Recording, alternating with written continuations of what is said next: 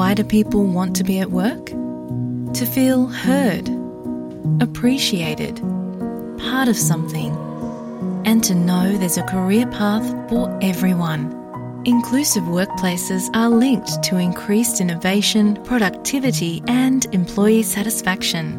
Make your organisation a place where people want to be.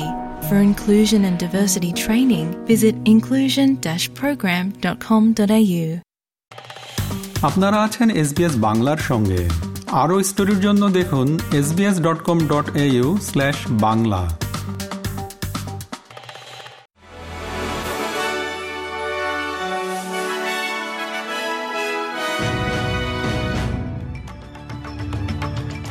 SBS Bangla. আজকে শীর্ষ খবরে সবাইকে আমন্ত্রণ জানাচ্ছি আমি শাহান আলম।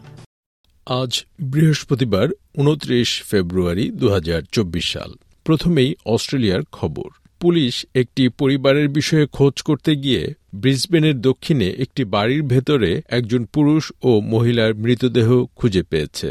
বিষয়টি নিয়ে পুলিশের প্রাথমিক তদন্তে ইঙ্গিত দেয়া হয়েছে যে ওই মহিলার বয়স বিশের কোঠায় এবং পুরুষটির বয়স ত্রিশের কোঠায়, যারা একে অপরের পরিচিত ছিল।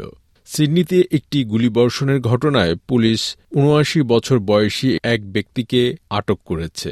প্রত্যক্ষদর্শীরা বলছে, পুলিশ অফিসাররা ঘটনাস্থলে পৌঁছার আগে আশেপাশের লোকজন ওই ব্যক্তিকে আটকে রাখে। গোয়েন্দা পরিদর্শক ডেভিড এল বাদাউই বলেছেন যে সিডনির একটি অফিস ব্লকে বুধবার বিকেল সাতাত্তর বছর বয়সী এক ব্যক্তিকে গুলি করার অভিযোগে পুলিশ ওই ব্যক্তিকে আটক করেছে। পশ্চিম ভিক্টোরিয়ায় একত্রিশ হাজার হেক্টরেরও বেশি পুড়ে যাওয়া এলাকায় দাবানল মোকাবেলায় সহায়তা করতে নিউ সাউথ ওয়েলস থেকে শতাধিক দমকলকর্মী পৌঁছেছেন। বালারাটের একশো একত্রিশ হেক্টর এলাকায় ভিক্টোরিয়া পার্কটি এখন একটি বেজ ক্যাম্পে পরিণত হয়েছে। এবার আন্তর্জাতিক খবর। প্রধানমন্ত্রী মোহাম্মদ সাতায়ে তার পদত্যাগের ঘোষণার কয়েকদিন পরই হামাস ফিলিস্তিনি সব দলকে নিয়ে সরকার গঠনের আহ্বান জানিয়েছে। একটি ঐক্যবদ্ধ ফিলিস্তিনি সরকার গঠন এবং গাজার পুনর্গঠনের বিষয়ে হামাস ও ফাতা রাজনৈতিক দলগুলোর মধ্যে মস্কোতে আলোচনা চলছে।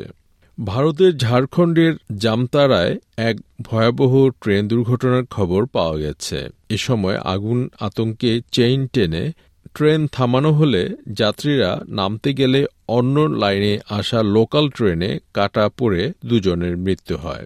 খবর পেয়েই ঘটনাস্থলে পৌঁছেছেন রেলের কর্মকর্তারা। গুরুতর জখমদের হাসপাতালে ভর্তি করানোর ব্যবস্থা করা হচ্ছে। খবর, দৈনিক আনন্দবাজার পত্রিকার।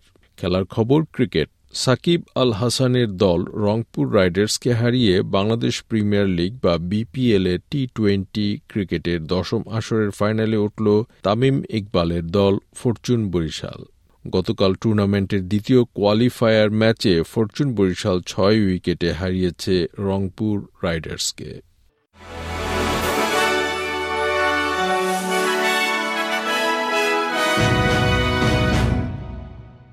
শ্রোতা বন্ধুরা, এই ছিল আমাদের আজকের শীর্ষ খবর। এসবিএস বাংলার প্রতিদিনের সংবাদ নিয়ে আমাদের আরও পডকাস্ট শুনতে ভিজিট করুন SBS dot com dot A U forward slash Bangla. আপনাদের সাথে ছিলাম আমি শাহান আলম। সবাইকে শুভকামনা। এরকম স্টোরি আরও শুনতে চান, শুনুন Apple podcast Google podcast Spotify কিংবা যেখান থেকেই আপনি আপনার পডকাস্ট সংগ্রহ করেন।